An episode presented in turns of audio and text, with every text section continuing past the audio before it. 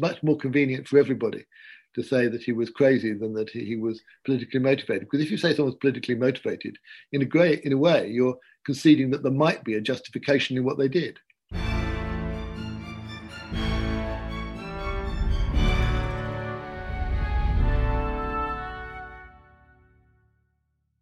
Hello, and welcome to the Aspects of History podcast.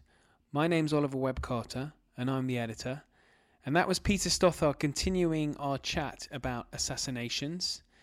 And in particular, we talk about assassinations in modern history going up to as recently as the Iraq War and Saddam Hussein and Tony Blair. So it's a really interesting chat with Peter Stothard. He is the former editor of The Times. So not only is he a master of the Julius Caesar assassination, he also knows quite a bit about politicking and the world of assassination. So we cover we cover modern modern day uh, assassinations. We talk a little bit about Wilkes Booth and Bobby Kennedy, who was killed by uh, Sirhan Sirhan. Uh, so good, he was named twice. Now, uh, I find the Bobby Kennedy uh, assassination fascinating, but we don't go into conspiracy theories. We're just simply talking about that idea that in many assassinations and political killings, the killer is dismissed as a a madman, and we just explore that whole idea.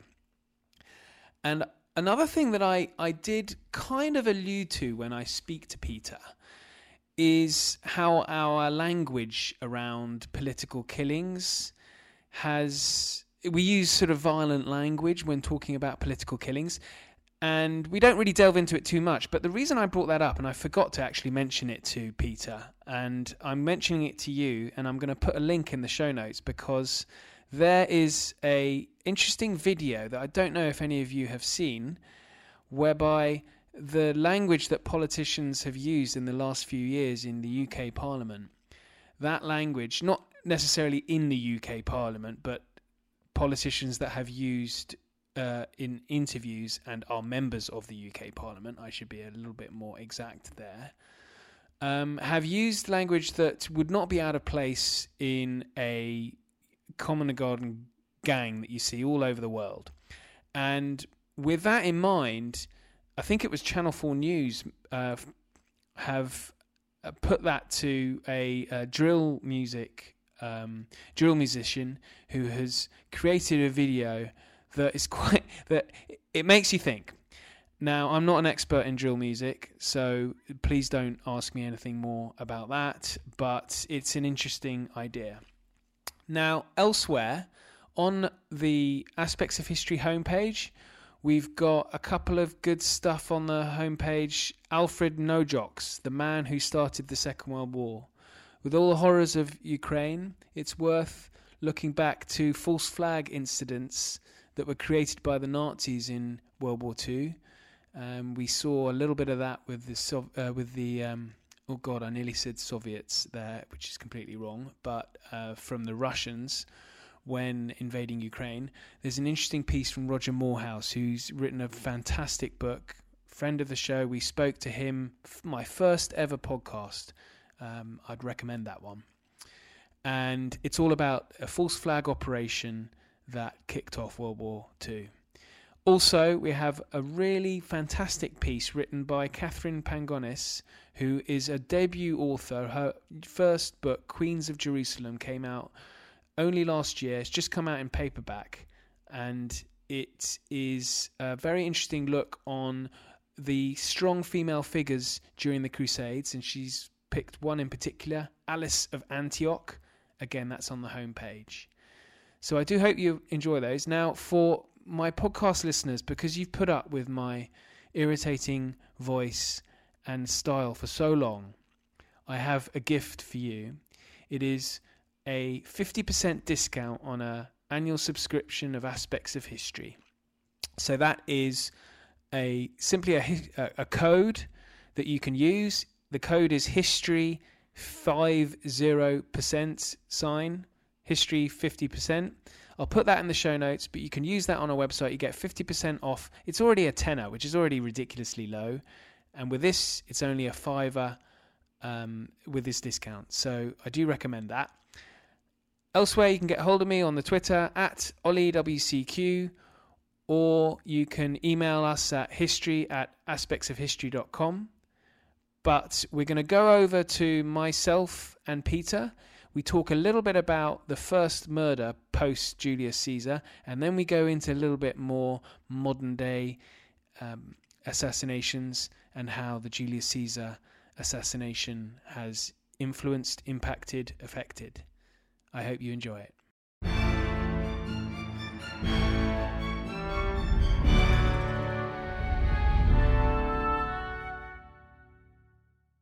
Assassins that are, are, are, sort of bumped off one by one.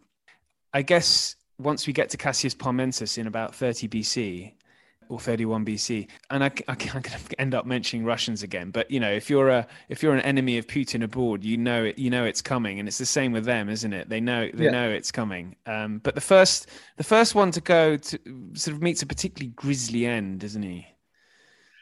Yes, Gaius, Gaius Trebonius. Yes. Well, he, I don't think they really did know that it was coming to to an extent. It was after Octavian had succeeded in killing everybody, and and it, on pretty much his first line of what he called his res gestae, which is everything I did in my life when he was at the end of his life.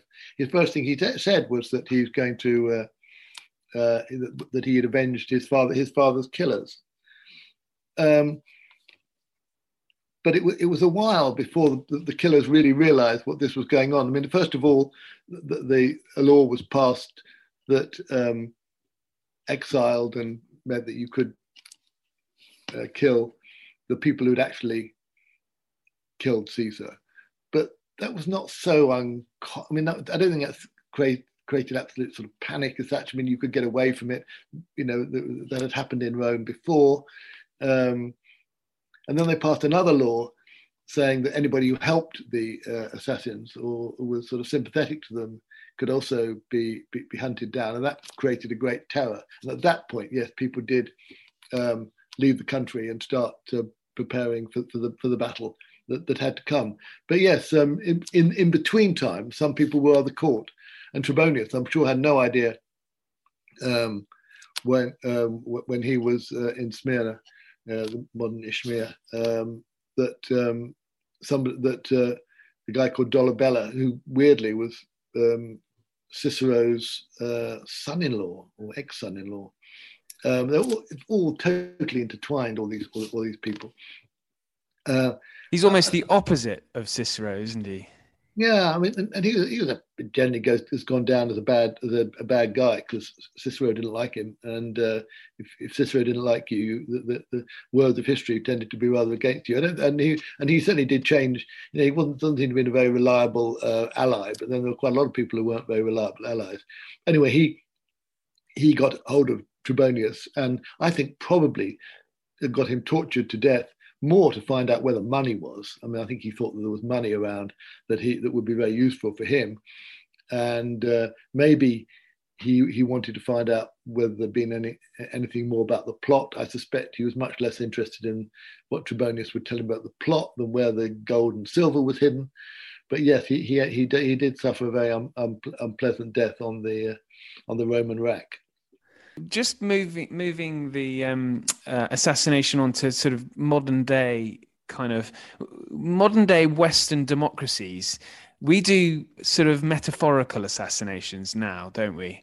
And I was trying to think of something similar to Caesar's assassination like a public metaphorical assassination you know no no no blood or anything. But but I was thinking that you know in in 1990 when Margaret Thatcher it coming to the end of Margaret Thatcher's premiership when a succession of cabinet ministers came into her office saying you've got to go and each one repeating the message. Is do you think am I wrong? Is that there no real similarity there well, the only similarity is is that it, yes, that if you've got an, an, unpopular, very powerful person who you want to get rid of, the people who get rid of you will be your closest friends and allies. But I think it's a bit un, a bit dangerous to start to, to, to I mean, we, we, do use the word character assassination in a rather loose way, and the reason why we we we we feel free to talk about a character assassination is because on the whole we don't do um, real assassinations, uh, you know, very much. And in fact, if, if if people do commit assassinations, we tend, and this is always been a bit of an oddity, to, to think that they're mad.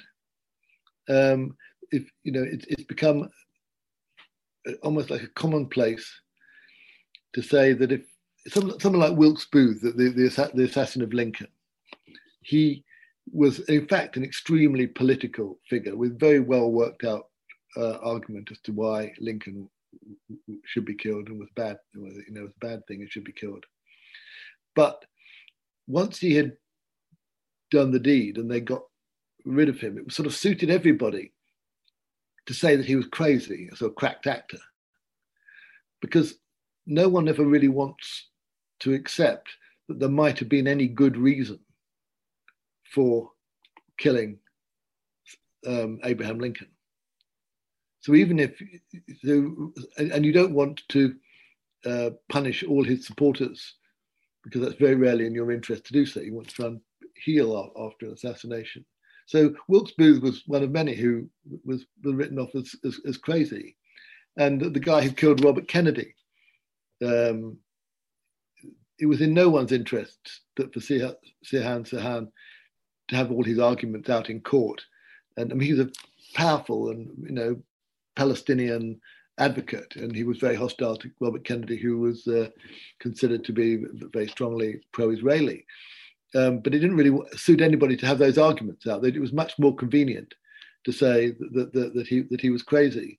And of course, the defense lawyers, the people who are supporting, often want to go down the crazy route too, particularly if there's a death penalty involved. Because if you can say the guy is crazy, then he might just go to jail and be let off at some point rather than uh, rather than executed. So it, so it was both the defense and the prosecution, as it were, often have an interest in saying that an assassin is mad, rather than that an assassin has got a clear, carefully worked out plan as to why they uh, were going to do their assassination. And the one thing you can be absolutely certain about in terms of the assassins of Caesar was, was that they were doing it, you know, politically and for what they believed to be very powerful p- p- political reasons, which they wanted everyone to know about. Uh, um, but it doesn't, uh, uh, doesn't always work out like that. Often, often, it suits people to say that assassins are crazy rather than that they had a different um, political view to theirs. And so, do you think it's dangerous that that because I think you might have hinted at that that it's dangerous that we we mix the two uh, the violent killings with you know, a normal day to day political discourse of when we want to get rid of a politician? Well, I wouldn't say it was dangerous. It, I mean, the only reason we can do it is because assassinations are so um, are so rare. I mean, if I don't think it wouldn't be considered very tasteful to talk about the assassination of Margaret Thatcher. Actually, Hilary Mantel, didn't she, wrote a novel, yeah, yeah. a story called that, which was which was rather roundly criticised because it was uh, it, it, was obviously, in, in her view, something which uh, was you know that's how that's how, that's how she saw it. But but the um, it's only because we don't have many assassinations that we can that we can use the, the, word uh, as freely as that. You know, you can you can only say I, I, can really I really want to murder this steak. You know, if you don't feel that someone is going to murder you sitting at the next at the next table, then language is the words drained of their meaning because their meaning is no longer useful. It's you know a very good thing too. Yeah, it is. Although you know, we I guess we've we have more. We think we don't have many, but then we uh, only a few months ago um, an MP was was murdered, and and that's two MPs in six years, yeah. isn't it? Yeah. Yes, and both of those um, were deemed to, to be. Uh, it was very convenient, I, I think, to, to, say that the people were, were, were crazy, wasn't it? I mean, no one. Mm. The, the, the, Jo, not uh, the Jo Cox case. The guy was. Um, politically motivated, wasn't it? Wasn't he? He was yeah. a sort of uh, far right guy. Far right guy. Even then, it didn't really suit people to suggest that that was somehow a justification because if you'd gone too much into that, you might have encouraged other people to say, well, actually, that did constitute an actual justification for killing. It's much more convenient to say that, that he was a bit of a nutter and uh, although in that particular case there was, there was reference made to, to his uh, far right beliefs, I, I think uh, uh, as the story changed, it was just much more convenient for everybody to say that he was crazy than that he, he was politically motivated. Because if you say someone's politically motivated, in a great, in a way, you're conceding that there might be a justification in what they did. Yeah, and uh, in in today's society, you do have to be a bit of a nutter to do what he did. Yeah. Well, you I want to either a nutter or you're prepared to. I mean, I, I, don't think this is. I don't think we should elevate the killer of Jo Cox into this area. But I mean, no. you, you, you you can. It is definitely giving up your own life uh, for a, a, political cause is not considered is, uh, and that could in, include assassination or or or, mm. or, or, just you know blowing yourself up in a bridge or, or for the sort of religious cra- craziness. You know, we like we tend not to we tend to not believe that there's reason behind people who are doing things that we don't like. You know, because we'd, we'd rather that they were behaving irrationally. Mm. I mean, it's now reckoned that Putin is behaving irrationally. Uh, that, that that's a much it's much a better. I don't know whether he is or not, but but it, it's it's much more. It's much more comfortable to say that he's behaving like a crazy man than to than to start picking apart too much the, the, the reasons you know the, the reasons that he has for doing what he's doing we don't want to do that because it's, it's, it's, intolerable to us that there could be reasons for doing what Putin's doing. So it's much easier to say he's crazy. Yeah, yeah. Sometimes I think we, we run the you know you run the risk of uh, so you, you, you start treating anybody who doesn't do what you think is the right thing to do as though they're insane. I mean, obviously sometimes they are, but uh, uh, anyway, in, terms of the of, of Wilkes Booth, Sirhan Sirhan, and, and yeah. they were considered uh, crazy. And one thing that's very important to understand about the uh, the assassins of Caesar is that they weren't. And and elsewhere, I've seen you. Uh, we're running out of time, but I'm just going to get one more one more thing in which, um, again, you you wrote about a little bit for us, and and then I uh, I've I've heard elsewhere is that just because you can carry out an assassination doesn't mean to say you should.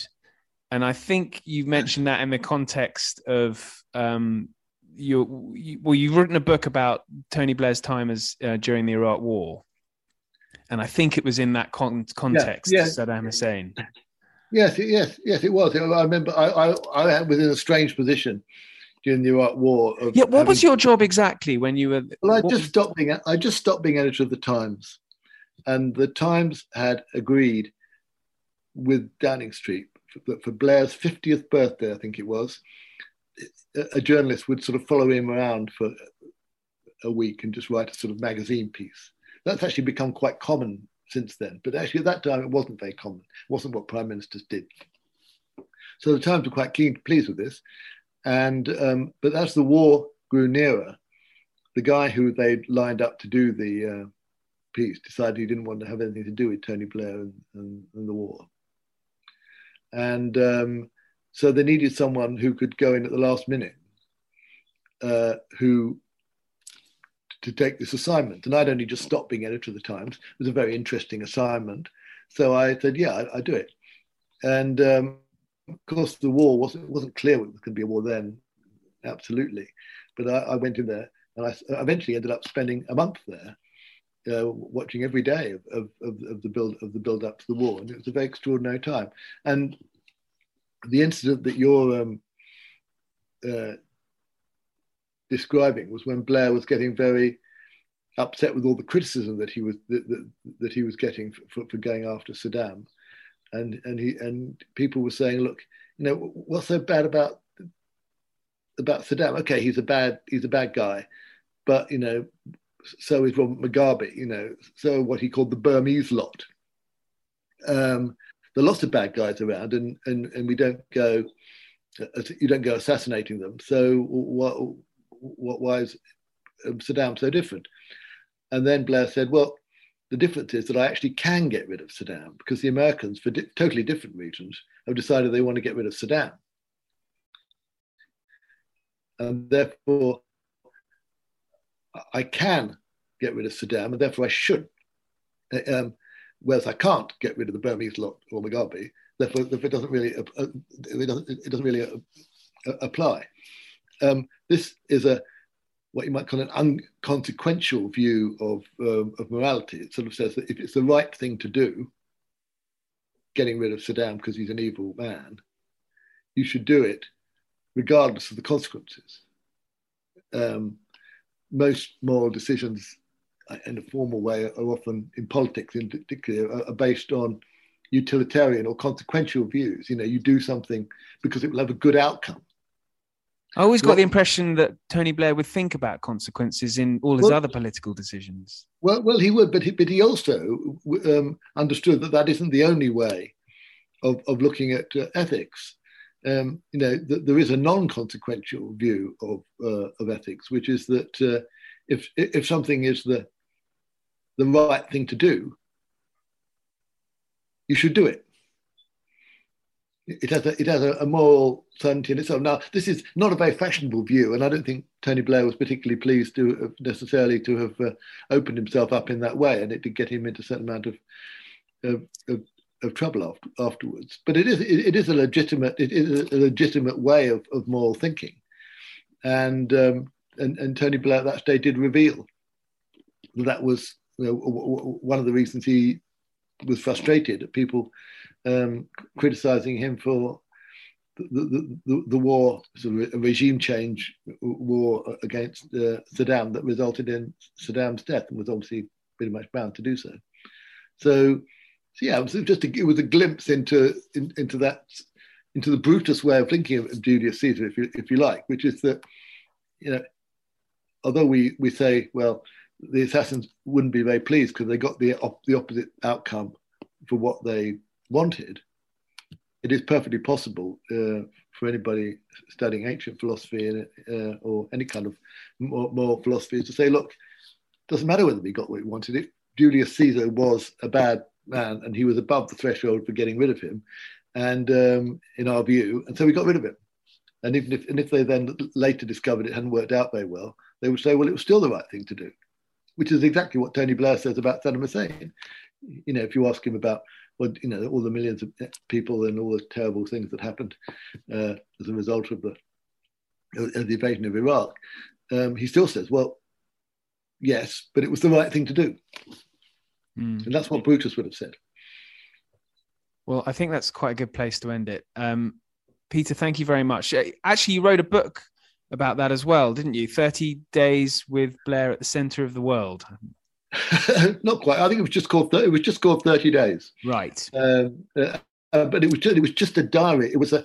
People criticised me afterwards and said, "Well, you didn't make enough points. You know, you weren't you analytical enough. You weren't sufficiently opposed to the war. You weren't sufficiently pro the war. You were." But but at that stage, I was literally. They wanted you to come down on one side or the other. Oh. Well, that's afterwards, but it, that's what people said. But in fact, it's, it's it's a document that I think is probably worth more and certainly it's often cited in history books now because it was a absolutely plain, unvarnished account of everything I saw and heard inside Downing Street in, in the places where I could see or hear, or where I could see or hear it. So I've got no um, no regrets about doing it that way, but um, there was quite a lot of criticism at the time. Interesting. Well, I'll, I'll, put a link in the show notes for that, and as well as, of course, the Last Assassin, the hunt for the killers of Julius Caesar. Uh, Peter, thank you so much for the time. It's been really interesting talking to you. Thanks very much. Bye bye. Okay. Wonderful to talk to Peter, and so fortunate of me to speak to him as well because not only is he a great classical historian, written this fantastic book, The Last Assassin The Hunt for Julius Caesar's Killers. Uh, he also, as former editor of the Times, can give that modern day perspective and so as we heard with the Tony Blair and, and some of the other assassinations and some of those horrible killings that we've seen in this country in the UK very recently. So very much enjoyed talking to him. Coming up next week, I'm moving slight shift to historical fiction and I'll be talking to Mandy Robotham, who's the author of The Resistance Girl and I'm reading at the moment. It's fantastic. It's a, a, great historical fiction novel all about the Second World War and resistance fighters in Norway against the Nazis, and involves something called the Shetland Bus. Now, I won't reveal any more. You'll have to listen to next week's show to find out more about the Shetland bus. Uh, but that should be interesting. So I hope you enjoy that. And if you do enjoy these episodes, I would be hugely grateful if you can subscribe. So that's enough of me. Thank you and good night.